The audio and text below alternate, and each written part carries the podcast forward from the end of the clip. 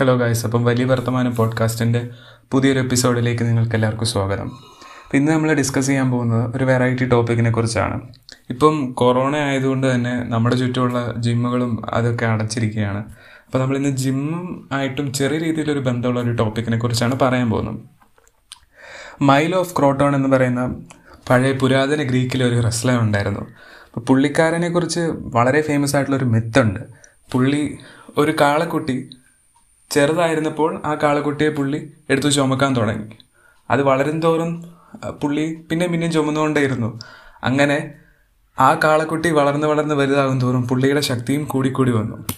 അപ്പം ഇത് ഇതിനും ബോഡി ബിൽഡിങ്ങും തമ്മിൽ എന്താണ് ബന്ധമെന്ന് ചോദിച്ചു കഴിഞ്ഞാൽ ബോഡി ബിൽഡിങ്ങിൽ നമ്മൾ യൂഷ്വലി അപ്ലൈ ചെയ്യുന്ന ഒരു പ്രിൻസിപ്പിൾ ഉണ്ട്. അതിനെ നമ്മൾ പറയുന്ന പ്രോഗ്രസീവ് ഓവർലോഡ് എന്നാണ്. അതായത് നമുക്കിപ്പോൾ ചുമക്കാൻ പറ്റുന്ന വെയിറ്റിനേക്കാളും ഒരു പടി കൂടുതൽ. നമുക്ക് എന്ത് എത്ര എന്തേരെ റെപ്പോ ചെയ്യാൻ പറ്റുന്നുണ്ടോ അതിനേക്കാളും ഒരുപടി കൂടുതൽ ചെയ്യുക എന്നതാണ് ഇതിന്റെ ബേസിക് ആയിട്ടുള്ള ഒരു കോൺസെപ്റ്റ് തന്നെ. അപ്പോൾ ഈ ഒരു കോൺസെപ്റ്റ് വളരെ ഇൻട്രസ്റ്റിംഗ് ആണ്. നമ്മുടെ ലൈഫിലാണെങ്കിലും നമുക്ക് ജനറലായിട്ട് അപ്ലൈ ചെയ്യാൻ പറ്റുന്ന ഒരു കോൺസെപ്റ്റാണ് നമ്മളിപ്പോൾ എന്ത് പുതിയ കാര്യം പഠിക്കുകയാണെങ്കിലും നമുക്ക് അറിയാവുന്ന ഒരു ലെവലുണ്ട് ആ ഒരു ലെവലിനേക്കാളും ഒരുപടി കൂടുതൽ ഇമ്പ്രൂവ് ചെയ്യുകയാണെങ്കിൽ ആ ഒരു ഇമ്പ്രൂവ്മെന്റ് പിന്നെ ലോങ് ടേമിൽ ആഡപ്പായി ആഡപ്പായി വന്ന് ലാസ്റ്റ് ഒരു വലിയ സബ്സ്റ്റാൻഷ്യൽ ഇമ്പ്രൂവ്മെന്റിലേക്ക് എത്തുന്നു. അപ്പോൾ എന്തുകൊണ്ടാണ് നമ്മളിങ്ങനെ ഓരോ പടിപടിയായി ഇമ്പ്രൂവ് ചെയ്യേണ്ടതെന്ന് ചോദിച്ചു കഴിഞ്ഞാൽ അതിൽ അതിൽ അതിനുത്തരം കണ്ടെത്താൻ വേണ്ടിയും നമുക്ക് വേണമെങ്കിൽ ബോഡി ബിൽഡിങ്ങിൽ ബോഡി ബോഡി ബിൽഡിങ്ങിലേക്ക് തന്നെ തിരിച്ചു തിരിയാം. ബോഡി ബിൽഡിങ്ങിൽ നമ്മളൊരു സർട്ടൻ ലെവൽ എത്തിക്കഴിയുമ്പോഴത്തേനും നമ്മൾ പ്ലാറ്റോ ചെയ്യുക എന്ന് പറയും. അതായത് നമ്മുടെ ബോഡി അതിന് കിട്ടുന്ന സ്ട്രെസ്സുമായിട്ട് അഡാപ്റ്റ് ആവും. അങ്ങനെ അഡാപ്റ്റ് ആകുന്നതുകൊണ്ട് തന്നെ പിന്നെ ഗ്രോ ചെയ്യുന്നത് സ്റ്റോപ്പ് ചെയ്യും.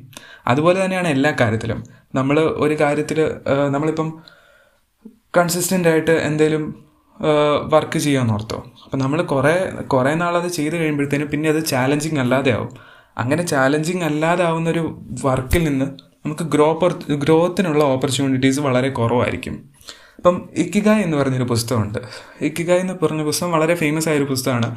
അത് നിങ്ങൾ വായിച്ചിട്ടില്ലെങ്കിൽ നിങ്ങൾ ജനറൽ ചെക്ക് ഔട്ട് ചെയ്യേണ്ടതാണ്. ഒരു സെൽഫ് ഹെൽപ്പ് ബുക്ക് എന്ന രീതിയിൽ മികച്ചൊരു പുസ്തകം തന്നെയാണ്. പിന്നെ പുസ്തകം എടുത്ത് വായിച്ച് മനസ്സിലാക്കാൻ മടിയുള്ളവരാണെങ്കിൽ അതിന്റെ ഓഡിയോ ബുക്ക് ഫോമായി ഫോമായിട്ട് യൂട്യൂബിൽ ഫ്രീ ആയിട്ട് കിടപ്പുണ്ട്. അപ്പോൾ അത് നിങ്ങൾക്ക് കേൾക്കാവുന്നതാണ്. അവിടെയാണെങ്കിലും കേൾക്കാവുന്നതാണ്. ഇപ്പോൾ യൂട്യൂബിൽ കേൾക്കുന്നതുകൊണ്ടുള്ള ഒരു ഗുണം എന്ന് പറഞ്ഞു കഴിഞ്ഞാൽ ഇപ്പോൾ നമ്മൾ പ്ലേ ബാക്ക് സ്പീഡൊക്കെ കൂട്ടിയിടുകയാണെങ്കിൽ നമുക്ക് വളരെ വേഗത്തിൽ അത് കേട്ട് തീർക്കുകയും കേട്ട് തീർക്കുകയും ഒക്കെ ചെയ്യാൻ പറ്റും. വളരെ ലളിതമായൊരു പുസ്തകമാണ്. അപ്പം അതിന്റെ അകത്ത് പറയുന്നതും ഒരു സിമിലർ ആയിട്ടുള്ള ഒരു കോൺസെപ്റ്റ് ഉണ്ട്. അതായത് നമ്മളൊരു പുതിയ ടാസ്ക് ചെയ്യാൻ നേരത്ത് ആ ടാസ്ക് ഒത്തിരി ചാലഞ്ചിങ് ആണെന്ന് വിചാരിക്കുക. അങ്ങനെ ഒത്തിരി ചാലഞ്ചിങ് ആയ ഒരു ടാസ്ക് ചെയ്യുമ്പോൾ തന്നെ കുറേ കഴിയുമ്പോഴത്തേനും നമുക്കത് ചെയ്യാൻ പറ്റത്തില്ല എന്നൊരു തോന്നൽ തോന്നലുണ്ടാകുന്നതുകൊണ്ട് നമ്മളത് ഇട്ടിട്ട് പോകുന്നു. പക്ഷെ തീരെ ചാലഞ്ചിങ് അല്ലാത്തൊരു ടാസ്ക് നമ്മൾ ഏറ്റെടുക്കുകയാണെങ്കിൽ കുറേ കഴിയുമ്പോഴത്തേന് ആ ടാസ്ക് നമുക്ക് ബോറിംഗ് ആയിട്ട് തോന്നും. അങ്ങനെ ബോറിംഗ് ആയിട്ട് തോന്നുന്ന ഒരു ടാസ്കും നമ്മൾ പിന്നെ എടുത്ത് ചെയ്യ ചെയ്യണമെന്നില്ല. അപ്പോൾ അവർ പറയുന്നത് ഇക്കിഗായ് എന്ന പുസ്തകം തന്നെ പുസ്തകത്തിന്റെ ഒരു മേജർ ഫോക്കസ് എന്ന് പറയുന്നത് നമ്മളെ ഫ്ലോ സ്റ്റേറ്റിലേക്ക് എത്തിക്കുക എന്നുള്ളതാണ്. അപ്പം ആ എഴുത്തുകാരൻ എഴുത്തുകാർ എഴുത്തുകാരനല്ല രണ്ട് എഴുത്തുകാരുണ്ട്. അപ്പോൾ അവർ പറയുന്നതെന്ന് വെച്ച് കഴിഞ്ഞാൽ ഫ്ലോ സ്റ്റേറ്റ് എത്താൻ വേണ്ടി ഏറ്റവും മികച്ച രീതിയിൽ നമുക്ക് ചെയ്യാൻ സാധിക്കുന്നതെന്ന് വെച്ച് കഴിഞ്ഞാൽ നമ്മൾ നമ്മളുടെ ഇപ്പോഴത്തെ ലെവലിനേക്കാളും ഒരു പടി മുകളിൽ ചെറിയ രീതിയിൽ ചാലഞ്ചിങ് ആയിട്ടുള്ള എന്തെങ്കിലും ഒരു ആക്ഷൻ ചെയ്യുന്നതാണ്. അങ്ങനെ ചെയ്യുമ്പോൾ അത് ചാലഞ്ചിങ് ആയതുകൊണ്ട് തന്നെ നമ്മൾ ഫ്ലോ സ്റ്റേറ്റിലെത്തുന്നു ഇതേ കോൺസെപ്റ്റിന് സിമിലർ ആയിട്ടുള്ള ഐഡിയാസ് നമുക്ക് വേറെ പല പുസ്തകങ്ങളിലും കണ്ടെത്താൻ സാധിക്കുന്നതാണ്. അതിനൊരു ഉദാഹരണം പറയുകയാണെങ്കിൽ ജെയിംസ് ക്ലിയർ എന്ന് പറഞ്ഞ എഴുത്തുകാരന്റെ ആറ്റോമിക് ഹാബിറ്റ്സ് എന്ന് പറഞ്ഞൊരു പുസ്തകമുണ്ട്. അതിന്റെ അകത്ത് ചെറിയ ചെറിയ മാറ്റങ്ങൾ വഴി വലിയ സസ്റ്റൈനബിൾ ആയിട്ടുള്ള ഹാബിറ്റ്സ് എങ്ങനെ ക്രിയേറ്റ് ചെയ്യാം എന്നതിനെക്കുറിച്ചാണ് ഓതർ ഡിസ്കസ് ചെയ്യുന്നത്. അപ്പോൾ അതിന്റെ അകത്ത് പറയുന്നൊരു ഐഡിയ ഉണ്ട്. അതിന്റെ അകത്ത് എന്ന് പറഞ്ഞു കഴിഞ്ഞാൽ കുറച്ചുകൂടെ എക്സ്ട്രീം ആയിട്ടുള്ള ലെവലിലാണ് പുള്ളി പറയുന്നത്. പുള്ളി പറയുന്നത് എന്ത് കാര്യവും തുടങ്ങുമ്പോഴാണെങ്കിലും വളരെ ചെറിയ രീതിയിൽ തുടങ്ങാം. ഇപ്പോൾ നിങ്ങൾക്ക് കൺസിസ്റ്റന്റ് ആയിട്ട് ജിമ്മിൽ പോകണമെന്നൊരു ഐഡിയ ഉണ്ടെന്ന് വിചാരിക്കുക അപ്പോൾ പുള്ളി അതിന്റെ അകത്തൊരു എക്സാമ്പിൾ പറയുന്നത് ആദ്യം നിങ്ങൾ ചെയ്യുകയാണെങ്കിൽ ജസ്റ്റ് അവിടെ പോവുക പോകുന്നത് ആദ്യം ഒരു ശീലമാക്കുക. അവിടെ പോവുക തിരിച്ചു വരിക.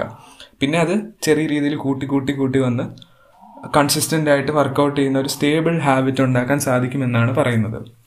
ഇതേപോലെ തന്നെ സിമിലർ ആയിട്ടുള്ള ഒരു ഐഡിയ നമുക്ക് പഴയ പുരാതന സൈക്കോളജിസ്റ്റുകളുടെ അതായത് സൈക്കോ അനലിസ്റ്റ് സ്കൂളിലുള്ള സൈക്കോളജിസ്റ്റുകളുടെ ഐഡിയകളിൽ കാണാൻ സാധിക്കും.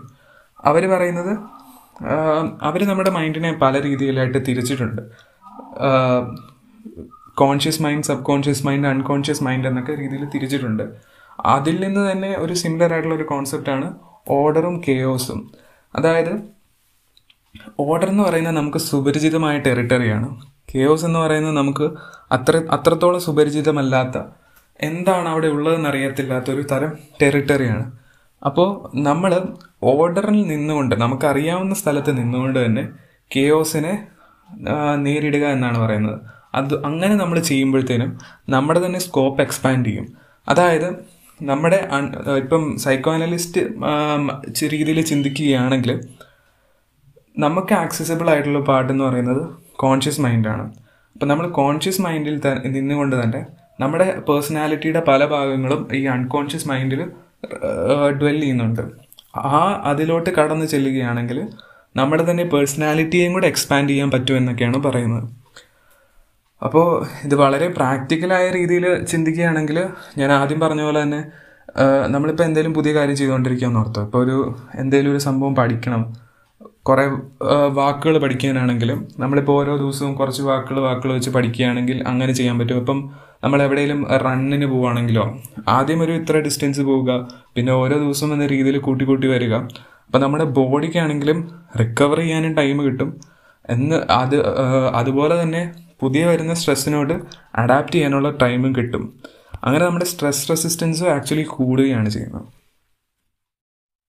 അപ്പോൾ ഇന്നത്തെ എപ്പിസോഡ് അവിടെ തീരുകയാണ്. പക്ഷേ ഇന്നത്തെ എപ്പിസോഡിന്റെ അവസാനം ഒരു ഞാൻ അഞ്ച് ബുക്കുകൾ റെക്കമെൻഡ് ചെയ്യാണ്. അപ്പോൾ ആദ്യത്തെ ബുക്ക് എന്ന് പറഞ്ഞു കഴിഞ്ഞാൽ എ ജെന്റിൽമെൻ ഇൻ മോസ്കോ എന്ന് പറഞ്ഞ പുസ്തകമാണ്.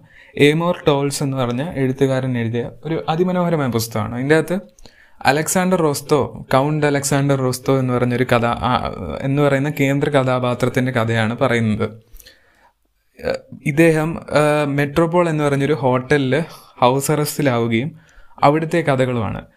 എഴുത്തിന്റെ ശൈലി കൊണ്ട് വളരെയധികം ഇമ്പ്രസീവ് ആയിട്ടുള്ള ഒരു ബുക്കാണിത് അതും വളരെ ഹാർട്ട് വാമിങ്ങുമാണ് നിങ്ങളെല്ലാവരും ചെക്ക് ചെയ്യണമെന്ന് തന്നെ ഞാൻ പറയും മൂന്നാമത്തെ പുസ്തകം എന്ന് പറഞ്ഞു കഴിഞ്ഞാൽ മാൻ സെർച്ച് ഫോർ മീനിങ് എന്ന് പറയുന്ന വിക്ടർ ഇ ഫ്രാങ്കലിന്റെ പുസ്തകമാണ്. ഈ പുസ്തകത്തിനെക്കുറിച്ച് ഒരു ദിവസം ഡീറ്റെയിൽ ആയിട്ട് എനിക്ക് സംസാരിക്കണമെന്നുണ്ട്. കാരണം വളരെ മികച്ച രീതിയിലുള്ള ഒരു പുസ്തകമാണ്.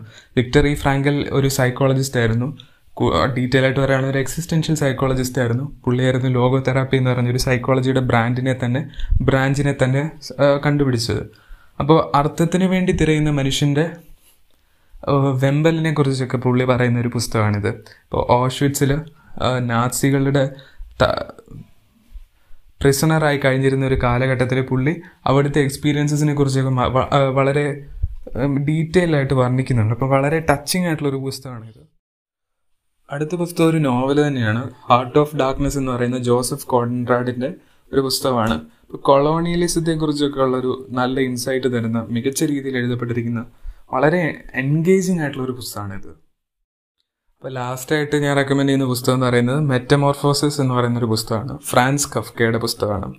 അപ്പോൾ അതിന്റെ അകത്ത് ഒരു ട്രാവലിംഗ് സെയിൽസ്മാൻ രാവിലെ എണീക്കുമ്പോൾ അദ്ദേഹം തന്നെ ഒരു കോക്രോച്ചായി മാറിയിരിക്കുന്ന മാറി മാറുകയും അത് എങ്ങനെ അദ്ദേഹത്തെ എഫക്റ്റ് ചെയ്യുകയെന്ന് ചെയ്യുന്നൊരു വളരെ ബ്രില്യന്റ് ആയിട്ട് എഴുതപ്പെട്ടിരിക്കുന്ന ഒരു അബ്സേർഡിസ്റ്റ് ഫിക്ഷനാണ് ഇതും ചെറിയ കുഞ്ഞു പുസ്തകമാണെങ്കിലും വളരെ മികച്ച രീതിയിൽ എഴുതപ്പെട്ടിരിക്കുന്ന ഒരു പുസ്തകമാണ്. അപ്പോൾ അതും നിങ്ങൾ ചെക്കൗട്ട് ചെയ്യുക. അപ്പം അത്രയൊക്കെയുള്ള ഇന്നത്തെ എപ്പിസോഡിൽ താങ്ക് യു അപ്പോൾ ഇന്നത്തെ എപ്പിസോഡ് ഇഷ്ടമായെങ്കിൽ നിങ്ങൾ കേൾക്കുന്ന ഓഡിയോ പ്ലാറ്റ്ഫോം ഇപ്പോൾ സ്പോട്ടിഫൈ ആണെങ്കിൽ അവിടെ അല്ലെങ്കിൽ എവിടെയാണെങ്കിലും നിങ്ങൾ സബ്സ്ക്രൈബ് ചെയ്യുക. പിന്നെ കമന്റ് ചെയ്യാനുള്ള ഓപ്ഷൻ ഉണ്ടെങ്കിൽ കമന്റ് ചെയ്യുക. അല്ലെങ്കിൽ എന്നെ ഇൻസ്റ്റാഗ്രാമിൽ പിങ് ചെയ്താൽ മതി. റെസ്പോൺസ് തീർച്ചയായിട്ടും അറിയിക്കുക. അപ്പം അടുത്ത എപ്പിസോഡുമായിട്ട് പിന്നെ കാണാം.